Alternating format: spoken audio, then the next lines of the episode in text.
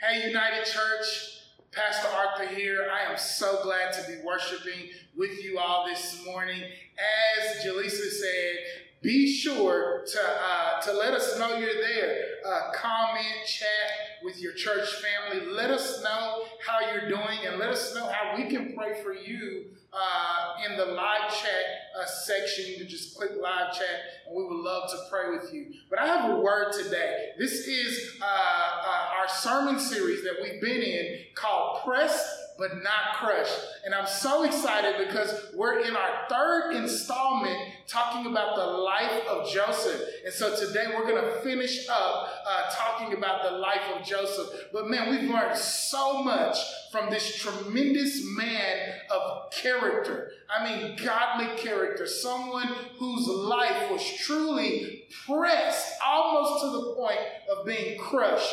But God promoted him in due time. And that's what I want to talk about with you today. So if you could turn with me to Genesis chapter 41, that's where we're going to start off today in our reading. Genesis chapter 41, starting at verse 39.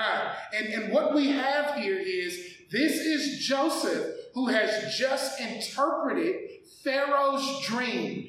Pharaoh had two dreams, and Joseph said, Hey, God is telling us that there are going to be seven years of plenty, plenty, prosperity in the land of Egypt, and then there are going to be seven years of, of famine of, of lack. And so you need to prepare your kingdom, Pharaoh, for these seven years of lack. And so God is speaking to you, Pharaoh. And Pharaoh says, Man, we need to appoint someone that can lead the charge and making sure that we make it through those, those terrible years of famine. And so this is what happens. It's amazing what happens. Joseph comes right out of prison and he meets Pharaoh, and this is what happened. Genesis 31, verse uh, 41, verse 39, it says this Then Pharaoh said to Joseph, Since God has shown you all this, there is none so discerning and wise as you are.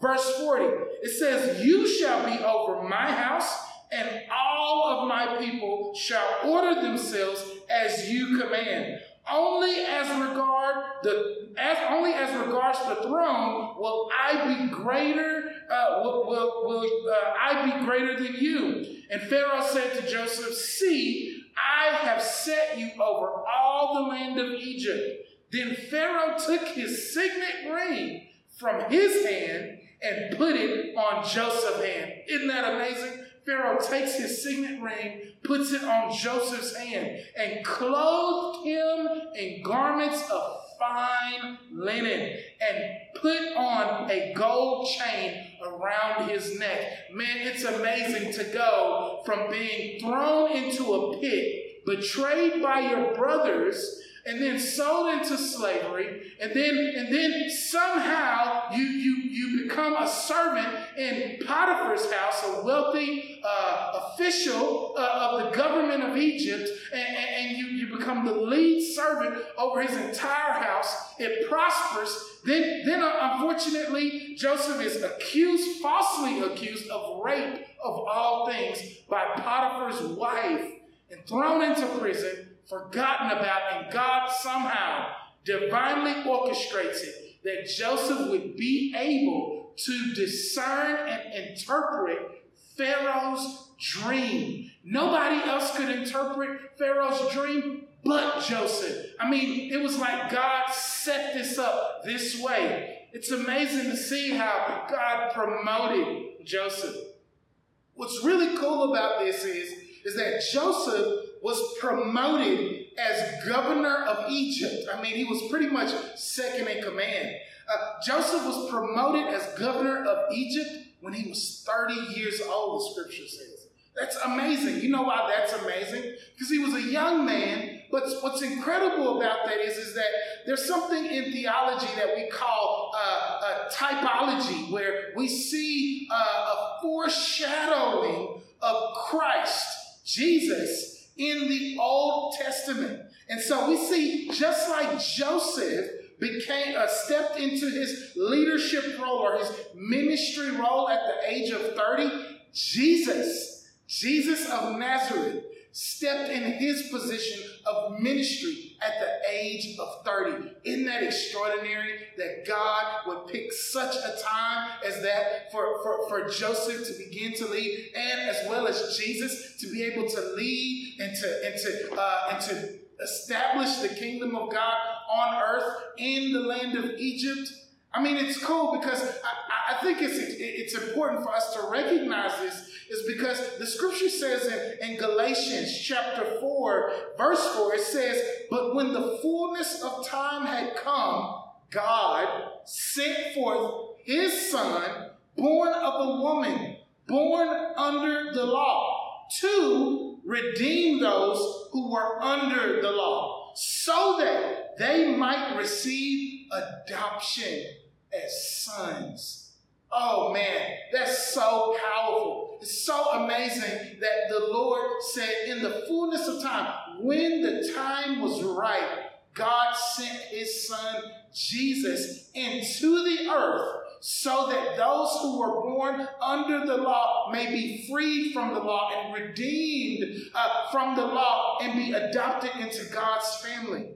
God chose Joseph to be put in all of the situations and all of the circumstances, the, the, the terrible circumstance that he experienced, just so that God could get the glory out of his life. I want to say to us, United Church, it's really important that we discern. We discern our appointed time in God.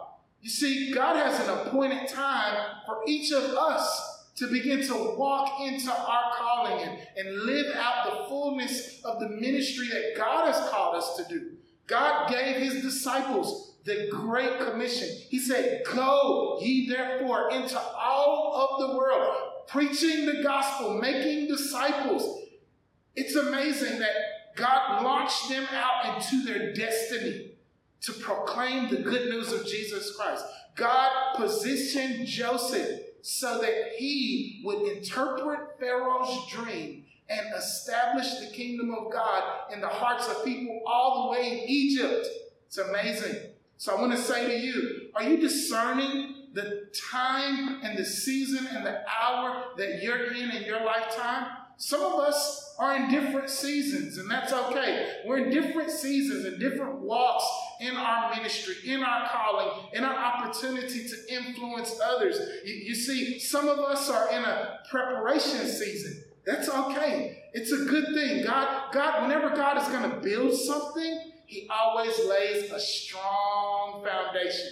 I tell you, man, Joseph's time when, when his brothers stripped away his beautiful, colorful garment, uh, uh, when he was sold into slavery, when, when he experienced leadership in Potiphar's house, when, when he was thrown into prison and, and then experienced leadership in the prison, you know what that was? That was preparation. Somebody just type preparation right there. Just, just say, God is preparing me. Just declare that over your God is preparing me. He's laying a foundational work in me so that at the due time, at the appointed time uh, set by the Lord, I will be able to step into whatever God has called me to step into. Maybe you're a college student. Maybe you're a high school student. Maybe you're in middle school or elementary school. I'm not sure. Maybe you're in some type of training program at your job, or maybe you're, you're in the middle of taking uh, uh, finals or, or, or, studying for some big test or exam or, or, or whatever that may be. Just know that this is a foundational season for you so that you can begin to walk in the fullness of your calling. Yeah, some of us in a preparation season. And others of us, you know, we may be in a season of learning um, how to depend on God. You know, how to um, how to become flexible. You know, God wants His leaders to be flexible. God wants His people to be flexible. That's my prayer, actually, for our church. My prayer is that we would know how to be a prophetic people. And what do I mean when I say a prophetic people? A people that knows what God wants uh, does what God wants and does it when God wants. That means that we have to be flexible because at any given time, seasons change. Things change. Our strategy and our method may change. Now, the Word of God stays the same. Amen. but our methods and our strategies and our tools that we use. Like today, you're not, you're not, you know, you're not in a physical building right now worshiping with your church family. Why? Because of a global, global pandemic called the coronavirus. You're at your home. You're maybe sitting in your car. You're watching this uh, on, on live stream with your church family, or you're maybe watching it on YouTube or wherever you're watching it. But you see, we have to use different tools for different seasons. And so I would encourage you, you may be in a season where you're learning to be more flexible, to depend on God, for God to, to, to, to uh, be able to lead you and guide you in the direction He wants to take you. You see, Joseph he was continually stripped of privilege. Joseph was continually stripped of honor. He was stripped of his colorful coat. Remember that? He was placed in a pit and then made to be head of Potiphar's house, and then again stripped of that position and placed into a prison and given prison clothes. This is really cool because when I was studying this text, uh, these last three weeks that just really stuck out to me. That the Bible would constantly talk about in Genesis. It would talk about Joseph's clothes. It's like, God, what is, you know, what is this fashion week in the Bible? Like it just keeps referring to Joseph's clothing. And, and I, I, pondered about it, and it wasn't until I got to the near to the, the end of the story here in, in, Genesis 41, where it says in the, the, the last uh, of, of, in verse 42, it says, And Pharaoh took his uh, signet ring and, and, and put it on Joseph's hands and clothed him in garments of fine linen and put a, a, a gold chain around his neck. You know, I, I would say to us, some of us, are comfortable with our colorful coat that our dad gave us. See, Joseph had a beautiful, colorful coat at home back with his family. But God said, No, that's not the garment. It's a nice garment, but that's not the garment I want you to wear. I'm going to strip that away from you. I'm going to let people strip it away from you. And you're going to be pressed, but not crushed, but you're going to be pressed. And you're going to be put in an uncomfortable position and what ultimately will happen, though, is that Pharaoh would take fine linen and place it on your back and give you a ring of authority and give you a golden chain. I would say to us this morning stop holding on to the colorful garment that people have given us, thinking that's all that God has for us. I would say to you that God has more for you, church. God has more for you, more than you could even imagine. He can do exceedingly, abundantly, above all you could ask or think. Somebody say, Hallelujah. Hallelujah. Man, I'm telling you, God is good. And so we see Joseph receive this new garment and, and, and he's clothed and he, he's given this, this leadership role as governor uh, over all of Egypt. You know, it's amazing to see what God has done. You know, I, I, am just, I just want to say this that, you know, again, some of us are in different seasons. And also, I want to say this for someone, you may be in a season of imparting your life into others uh, maybe your, your, your years of wisdom and, and experience. It's, it's, uh, you're in a season where God is actually imparting, uh, calling you to impart your years of experience and uh, years of, of life into others that are coming behind you. That's a good season to be in. In fact, God calls every last one of us to that type of season, to that type of place. He says, make disciples. And that's that's a season of, of, of, making disciples. And so I, encourage you, if you're in that season, do it and do it well. And for others, maybe like Joseph, Joseph is in this season. He was in a season where God had greatly elevated him and promoted him, uh, where he was in a place of high visibility. I would say to you, maybe you're in the season right now in your life where you are in a season of high visibility in the boardroom or in industries of, of, of all types. Uh, uh, uh, maybe you uh, have high visibility or influence in, in government or influence in, in some type of corporation or business or ministry. Whatever it is, God has called you into that position for such a time as this to demonstrate godly leadership. Godly leadership. Godly leadership is what God wants you to demonstrate. So, whatever season of life you're in, I encourage you to stand up, embrace your calling, and walk in it. Even from the pit to the palace, walk in the calling that God has called you into. Again, I just want to say this. I said this before, but I want to repeat it. Stop apologizing because God has moved you from the back of the line to the front of the line. You know, it's through God's sovereignty and our faithfulness and our willingness to walk in integrity. It's through those things that God promotes us and, and, and elevates us. The scripture says, Humble yourself under the mighty hand of God, and he will exalt you in due season. Don't be shy about God exalting you. Because always remember, it's not about you, it's about Jesus shining through you. You know, Joseph's dream in the very beginning, where his family came and bowed to him, maybe Joseph thought that was about him. It was, oh, it's about me. They're going to bow to me. It wasn't about that. It was that one day God will use Joseph to preserve his family's life so that one day God could bring the Messiah through Joseph's father's lineage to be the Savior of the universe. Hallelujah. So continue to walk in your calling. I want to move forward from, from Genesis chapter 41 is just where we read. But we're going to skip a couple verses and we're going to jump to verse 50. Verse 50, and what happens is a lot goes on in between those those those chapters. I encourage you go back and read 41 through uh, the whole story up to 51, 52.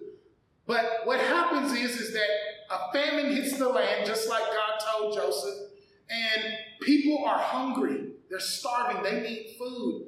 And what happens is, is Joseph's family, his brothers and his father, they need food too. So they actually travel to Egypt to try to purchase food that Joseph has been able to save by the wisdom of God. And what happens is, is Joseph he actually sees his brothers. He comes face to face with those who actually betrayed him. Isn't that amazing? And they actually need Joseph's help. The thing is, is that all these years have gone by and Joseph's grown much older. He's a man. They don't recognize Joseph, especially coming from that colorful coat and being last seen thrown into a pit to wearing these beautiful Egyptian garments. They don't recognize him, but they need him. And Joseph could have easily, easily taken revenge. He could have easily let his family starve. But what happens is amazing. Joseph responds to his brothers with mercy. He uses his position not for betrayal, I mean not for not for revenge, but for mercy. He extends mercy to his brothers. And I want to read Genesis chapter 50, starting at verse 20. It says this Joseph said to his brothers, He says, As for you, you meant evil against me. He's talking to his brothers. But God meant it for good. It, to bring it about that many people should be kept alive as they are today. So do not fear. I will provide for you, the ones who betrayed me, and your little ones. Thus he comforted them and spoke kindly to them. It's amazing. Joseph said, What you meant for evil toward me, God meant for good. Many of you have experienced tragedy I mean loss, betrayal, pain, hurt. What, what, what maybe your enemy thought meant for evil, God can mean for your good. The pressing and the pressure that you feel right now in your life, I would encourage you that even though your enemy thinks that they're pressing the life out of you, God is saying, even in that, I'm shaping you and I'm molding you into the image of my son. And ultimately, one day I will elevate you in due time, at the appointed time, so that I can get the glory out of your life. I remember when I was laying up in that hospital bed and, and, and I was sick and, and I just, I, I knew what was what was happening to me was an evil thing. The sickness that was in my body was not a thing that was sent from God. I know that the enemy, Satan, wanted to take my life. But let me tell you something. Is that what the enemy meant for my bad, God is turning around for my good. Hallelujah. And I want to say that to you. Whatever is going on in your life, I want to encourage you that God can turn it around for your good. One last point that I want to make about Joseph in this in, in this uh, in this story and how he responds to his brother is that Joseph he, he didn't use his position of authority to take revenge on his brothers. It's a really important point to make here. Joseph used his position of authority to extend mercy toward those who betrayed him. We need to learn how to use our position and our privilege to extend compassion and mercy to those who are the most vulnerable. That's a really important message for the church to hear right now in the hour that we live, that we are not to use our position of authority or our privilege to suppress and oppress people and devalue their lives, but we're supposed to use our position of authority and privilege to say, hey, here's mercy, here's compassion, here's a helping hand. You know, King David was an amazing king, but early in his career or calling as a king, he saw Bathsheba bathing, and he said, I want her. But the problem was is that that woman had a husband. And unfortunately, King David used his position as king to kill her husband so that he could have her for his wife. And man, I tell you, uh, that really, uh, that really uh, was a bad time in David's life. God rebuked him harshly. David repented in, in Psalm 51. I encourage you to go read that. David cried out to the Lord. He actually lost a child because of that. But I tell you, man, we should never use our position of authority to oppress or, or betray others or to, to seek revenge. You know, Potiphar's wife, we talked about her. Potiphar's wife, she used her position in authority to take from David, I mean, take from uh, Joseph uh, something that she wanted for her own self gratification. She says, Joseph, I want you. I don't care about my husband. I want you. You're going to give it to me because you work for me in my house. You're one of my servants. And Joseph said no, because he was a man of integrity. But then she turned around and she falsely accused Joseph because of her position. He was thrown into prison. We must use our position of influence to help others, not to damage their lives. The last illustration I want to use is Peter. Peter used a knife to cut the ear off of the soldier that was taking Jesus into custody. He used violence against those who were attacking him. But Jesus used his hand to heal the soldier's ear. See, Jesus used his position of authority and influence to help others, not to wound them. I want to encourage you this morning, church, that maybe you are in a position of leadership or authority, or you have some level of privilege in this life. I want to encourage you to use that to extend compassion toward your fellow man. The greatest commandment that we have is to love your neighbor. To love the Lord your God and love your neighbor as you love yourself. So I want to encourage you to do that. Maybe you're on the other end. Maybe you have had other people in position, that have authority over you, they have more strength than you. And they've stripped you of your colorful garment. They stripped you of your dignity. They called you names that, that are deplorable. They, they, they devalued your life. I want to encourage you to be like Joseph, to cling to God even in the pit. Because it's even in the pit that we have a friend named Jesus. If you want to give your life to Christ today, I want to invite you to click the button below so that we know that you want to give your life to Christ. We want to pray for you. Hallelujah. I want to pray for you, church. Just posture your heart right where you are. Stretch your hand toward the TV or the phone or wherever you are. Posture your heart and receive this prayer. Father, right now, we just come together as a local church family and we cry out to you and we say, Lord, we need you in these unprecedented times. God, that there is so much going on. There's a there's an entire pandemic happening right now. Over 90,000 people have lost their life to this virus called COVID 19. Father, there are people who are, who are being killed in the streets because nobody values their life. God, there are people rioting right now in the streets of Los Angeles and Minneapolis, all over the nation, God, because there's such hurt and pain and there's such a wound in this nation.